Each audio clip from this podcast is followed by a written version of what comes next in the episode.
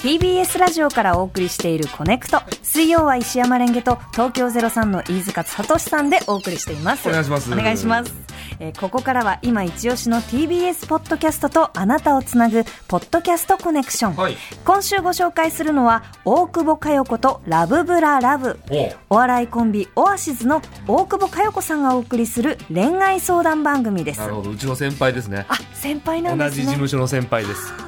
マッチングアプリ、ひも男、はい倦怠 期、遊び、遊ばれ、はいなどなど、えー大久保さんやリスナーさんの恋バナで、あなたのホルモンバランスを整えます。なるほどあ先輩なんですね。直属の先輩ですへね大久保さんは人力車さんの。そうそうそおーう人力車の、うんなんかこう、交流とかってあったりするあんんですかまりないんですよ、えもうね我々がねえっ、とまあ養成所人力車の養成所 JCA っていうのがあるんですけどそこに入った時はまあオアシズさんはまず養成所出身じゃないしあ、そうなんですか。そうでもうお売れになられてたのでああ、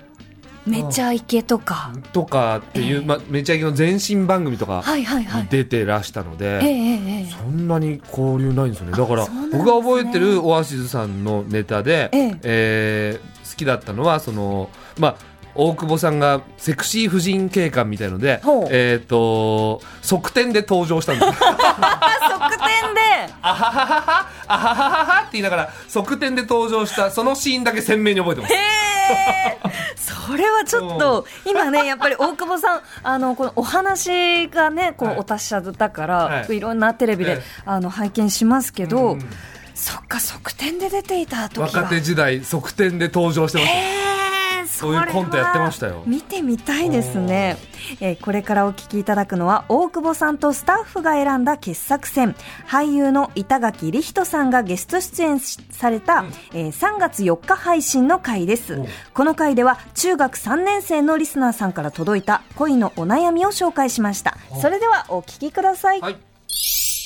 中学3年生です私には学校に好きな人がいますその人はやんちゃというか自由人というか最近両思いだろうと感じたことがあり私立高校の入試の前日にいつもは合格できるよとノリで言われるのに頑張ってね応援してるよと言ってくれましたそれに私が学校を休んだ時その翌日なんで休んだん意地でも学校来なよと言われましたあーキュンキュンしちゃうどうしよう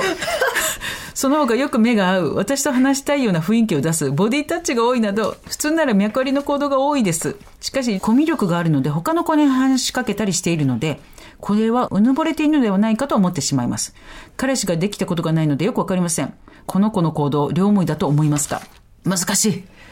ちょっと簡単にこのスキンシップで肩ポンなのか頭ポンなのかわかんないけど、それをやるときって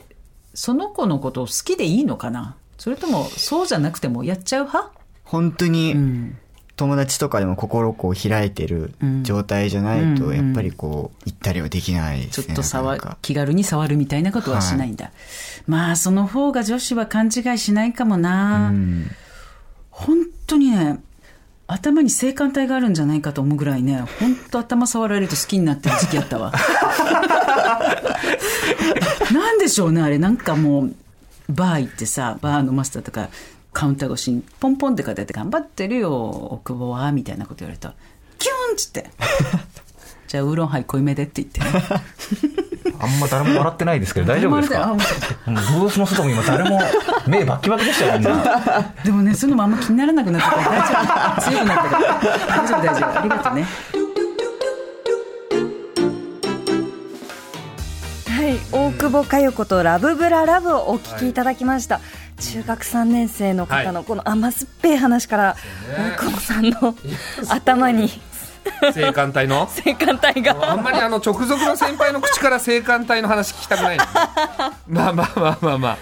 そういうポッドキャストですからそうですねうんこれどうなの中3のリスナーいやーどう思ってるんだろう、ね中3のリスナーが聞いても大丈夫なような、その、言葉のセレクトしてほしいけどいやねまあねいやでも頭ポンポン私すんごい嫌いなんですよねあそうなんですか本当に頭ポンポンされたあの、えっと、舞台でもう少しこう、私が若い時20代半ばとか前半ぐらいにあのその共演しているえ年上の,、あのいわゆるイケメン俳優の方がはい頭ポンポンってしてきて、返シャーシャーとか今い何も言い言えないこと言いそうな違う